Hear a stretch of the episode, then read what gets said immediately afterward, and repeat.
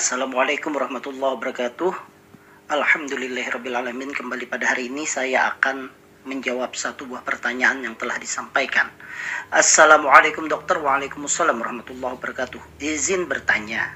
Saya usia 37 tahun, laki-laki dengan riwayat penyakit uh, yaitu keluhannya kalau siang saya batuk berdahak dan bila malam hari saya saat tidur batuk kering sampai sakit di kepala disertai adanya meriang, pilek juga ada dan badan terasa pegal-pegal.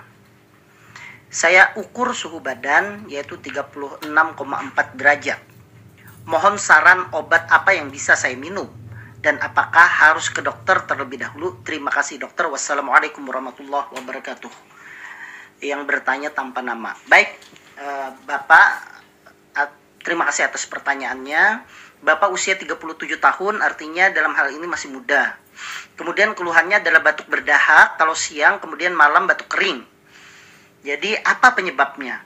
Kadang kepala disertai meriang, pilek, dan suhu tubuh normal saja sebenarnya 36,4 badan terasa pegal-pegal kalau saya lihat dari sini uh, sepertinya uh, bukan sesuatu hal yang terjadi karena adanya infeksi kalau saya lihat di sini karena kalau adanya infeksi maksudnya infeksi bakteri ya karena adanya infek kalau adanya infeksi bakteri uh, gejala paling umum yang terlihat adalah demam Kemudian setelah demam itu disertai dengan batuk berdahak dan dahaknya itu berwarna kuning kehijauan, bahkan bisa sampai berwarna hijau.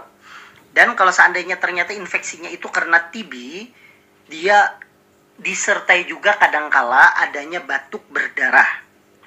Andai pun itu karena virus, ya, artinya infeksi karena virus, dia sifatnya itu adalah sementara Artinya mungkin hanya beberapa hari saja, paling lama mungkin satu minggu dan dia akan sembuh.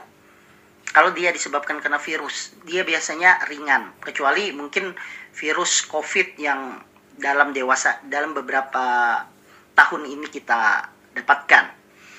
Nah, kalau kejadian ini sifatnya itu sudah lama, bulanan bahkan tahunan, maka mungkin saja sebenarnya ini bukan infeksi, tetapi ada hal lain yang menyebabkan Bapak batuk-batuk, kadang disertai pilek, kemudian kalau malam bisa terjadi batuk kering. Ya mungkin saja itu karena ada alergi atau misalnya bisa saja karena adanya peradangan di saluran pernafasan.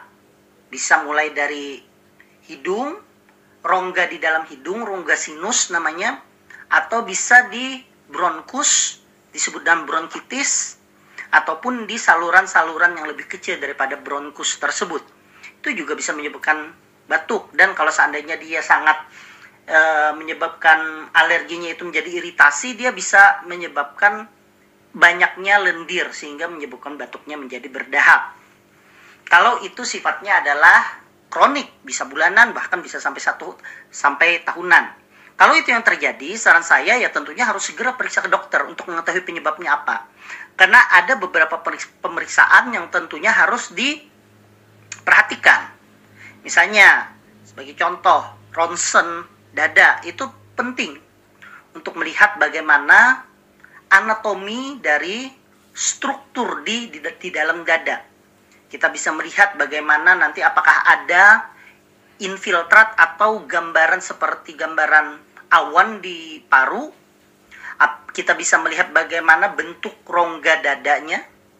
Apakah terlalu lebar misalnya dengan ronsen tersebut selain itu kalau seandainya kita curiga adanya peradangan di sinus yang disebut dengan sinusitis kita bisa melakukan ronsen di kepala. Nama pemeriksaannya itu adalah pemeriksaan ronsen waters. Di situ juga bisa terlihat. Bahkan bisa dilakukan juga pemeriksaan lainnya. Misalnya curiga ternyata ada asma. Bisa dilakukan namanya spirometri untuk menilai bagaimana kecepatan aliran udara yang dikeluarkan apakah terdapat sumbatan atau tidak. Itu penting. Obat-obatannya tergantung dari hasil. Saya tidak bisa menjawab sekarang. Tapi kalau itu ternyata sifatnya akut, seperti uh, sifatnya akut apa yang disampaikan Bapak tersebut, karena di sini Bapak tidak menyebutkan apakah ini kejadiannya lama atau baru saja. Kalau itu sifatnya akut ya mungkin saja ya mungkin saja itu hanya common cold, flu biasa karena adanya perubahan cuaca, daya tahan tubuh yang turun sehingga terjadi batuk berdahak dan sebagainya. Nah, kalau batuknya berdahak bisa diberikan obat yang punya efek adalah mukulitik yaitu obat untuk mengencerkan dahak dan ekspektoran untuk mengeluarkan dahak.